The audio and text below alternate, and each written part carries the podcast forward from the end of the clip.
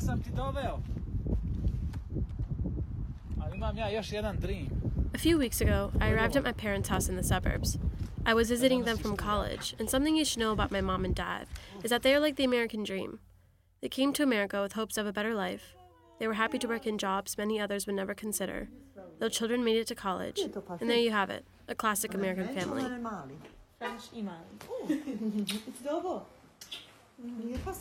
But to be a part of the American dream, I guess you have to come from somewhere else.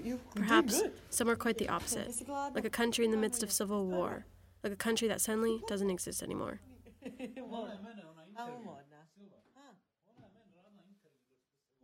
My parents fled from the civil war in Yugoslavia in the 90s, a country that no longer exists and divided into smaller ones, known today as Slovenia, Croatia, Bosnia and Herzegovina, Montenegro, Serbia, and Macedonia. I spoke with my mom about what it was like living during this time. She describes the moment she and her cousin sat on a bus to flee the city.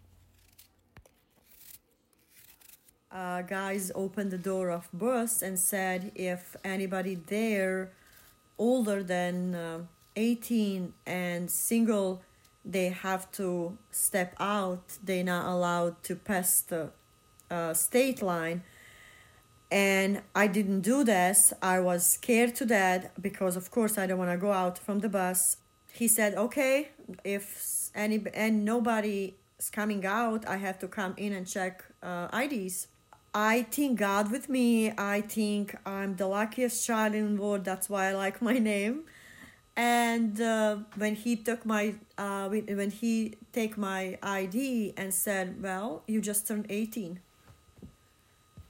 and I look at him so confused because I know I'm older than that. I'm I was 20 years that time, and I just look at him in the eyes. He was also a young guy, and he said, "You okay? you're done?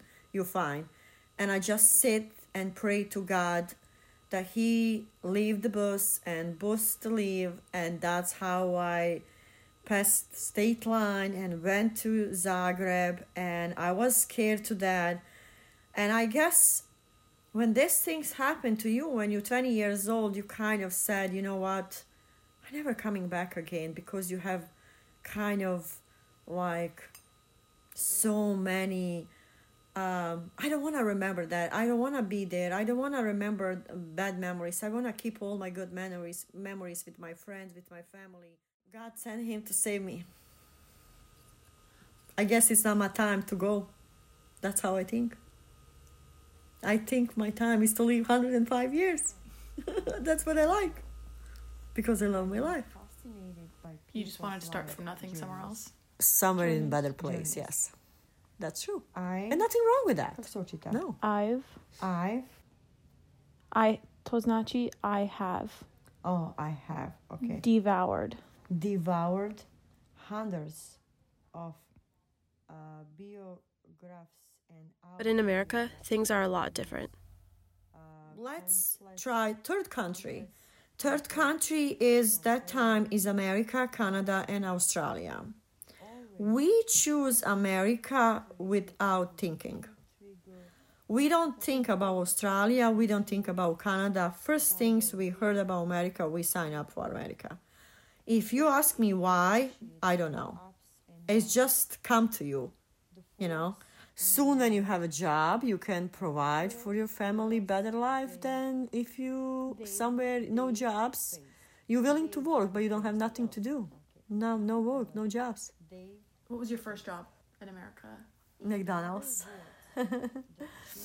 My first job is a part time, uh, four hours uh, a day. And uh, when your dad come home, he has a construction job. That's all he knows.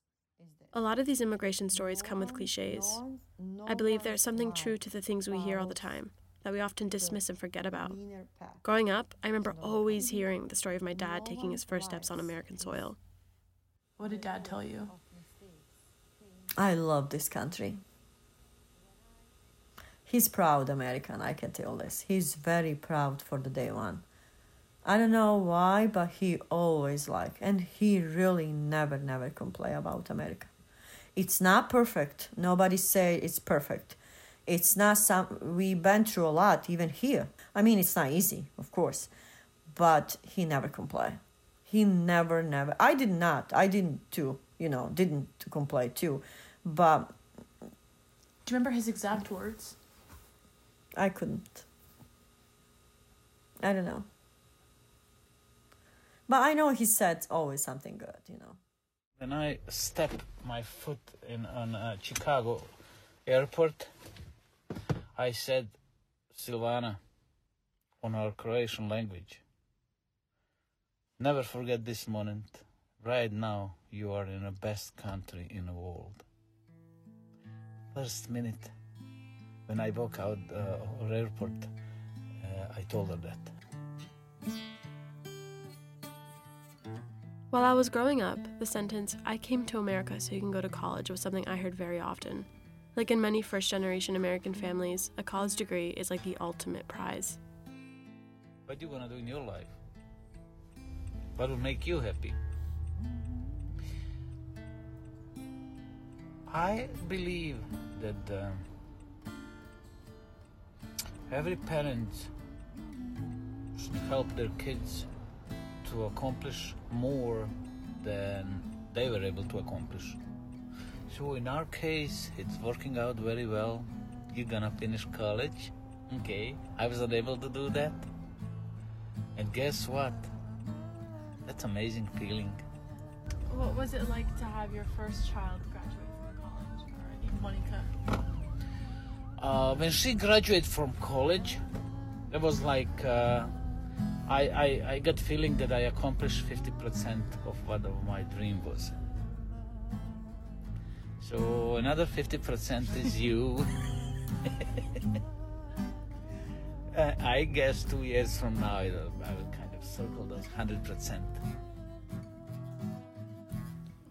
While talking to my parents, I've realized how hard it is for me to even imagine what they have been through. It's easier to see stuff. You don't think that way when you uh, i mean when you look at from this per- perspective yeah. The when things are not right when the war is all around all you think how to get out. You know what i mean?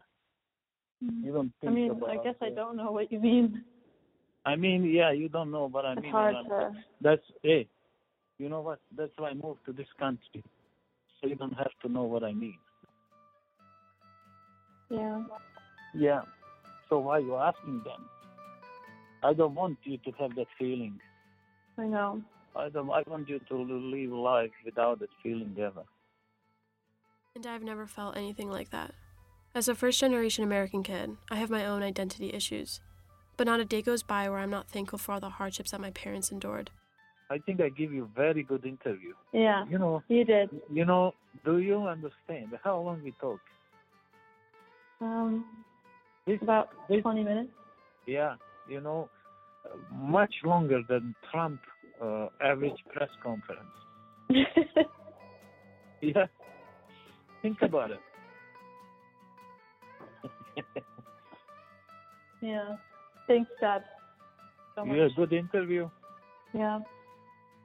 Okay, Mala. so I will. I will have interview with you when times come. Može. Okay. Evo, puno te volim. I ja tebe. U noge do Boge. Jes puno naučila, jes? Ja sam uvek puno naučim kad pričam sa vama. Aha, vađi bebo.